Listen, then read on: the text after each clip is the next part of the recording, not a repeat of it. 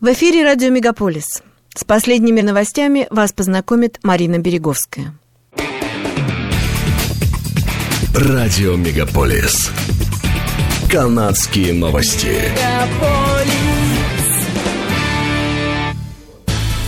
Президент Украины Владимир Зеленский во вторник 15 марта выступил по видеосвязи на внеочередном совместном заседании канадского парламента.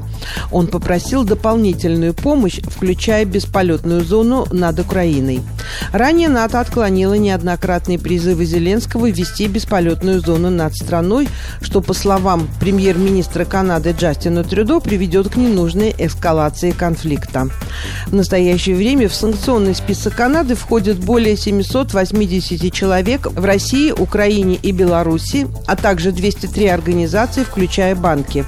Во время визита в Европу на прошлой неделе премьер-министр Джастин Трюдо объявил, что Канада направит еще 50 миллионов долларов специализированного оборудования в помощь Украине и ввел новые санкции против российских олигархов, государственных чиновников и сторонников руководства страны. Ранее Канада также выделила Украине гуманитарную помощь в размере 140 45 миллионов долларов и ввела новые иммиграционные меры, чтобы помочь беженцам.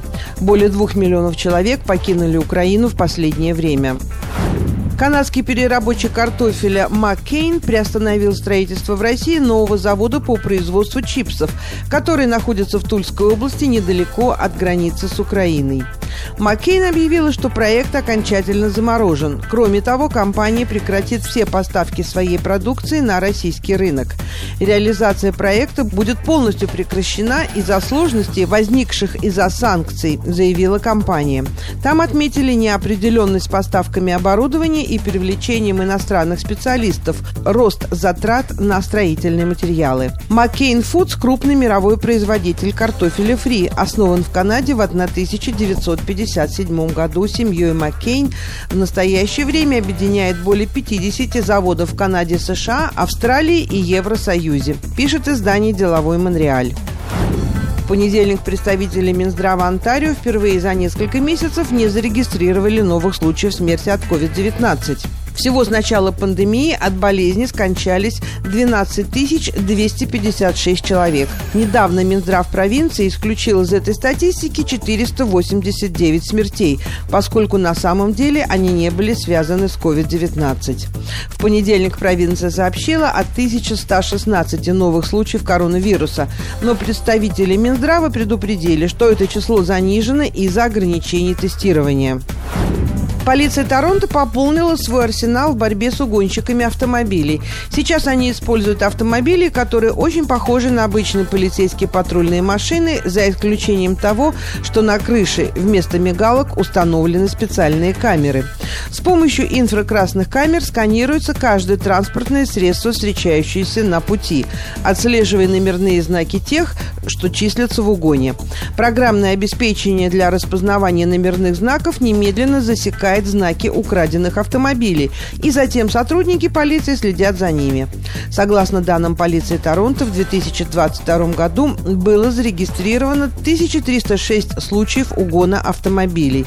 Наиболее часто угоняемыми автомобилями являются Honda CR-V, Lexus RX 350 и Honda Civic. Полиция Торонто советует автовладельцам парковать свою машину в хорошо освещенных местах, запирать все ценные вещи в багажнике и ставить по возможности ваш автомобиль в гараж, когда вы дома, передает портал «Тарантовка». Федеральное правительство выделит более 142 миллионов долларов на развитие инфраструктуры международному аэропорту Торонто-Пирсон. Министр транспорта Амар Альгабра сказал, что деньги пойдут на восстановление нескольких участков аэродрома, установки новых систем регистрации и пограничного контроля, а также на усовершенствование системы тестирования и проверки пассажиров и сотрудников на COVID-19.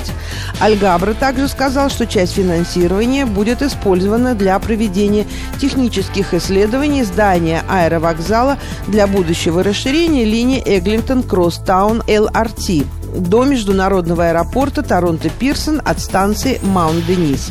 Проект должен быть завершен в 2030 году, а основная линия Эглингтон-Кросстаун ЛРТ должна открыться к концу этого года. Универмаг Hudson's Bay, расположенный по адресу 44 Блур-стрит Ист, закроется этой весной навсегда. Он был там почти пять десятилетий. Учитывая близость к нему другого нашего магазина на Куин-стрит в Торонто, всего в двух с половиной километров, мы приняли решение закрыть универмаг на улице Блур-стрит 31 мая 2022 года, сообщила представитель компании Тиффани Буре. Hudson's Bay Company открыла свой первый универмаг в 1881 году в Виннипеге. После почти 50 лет существования бренда The Bay в 2013 году сеть была переименована в Bay с новым логотипом. Это были канадские новости на радио Мегаполис Торонто, которые для вас провела Марина Береговская. Не переключайтесь.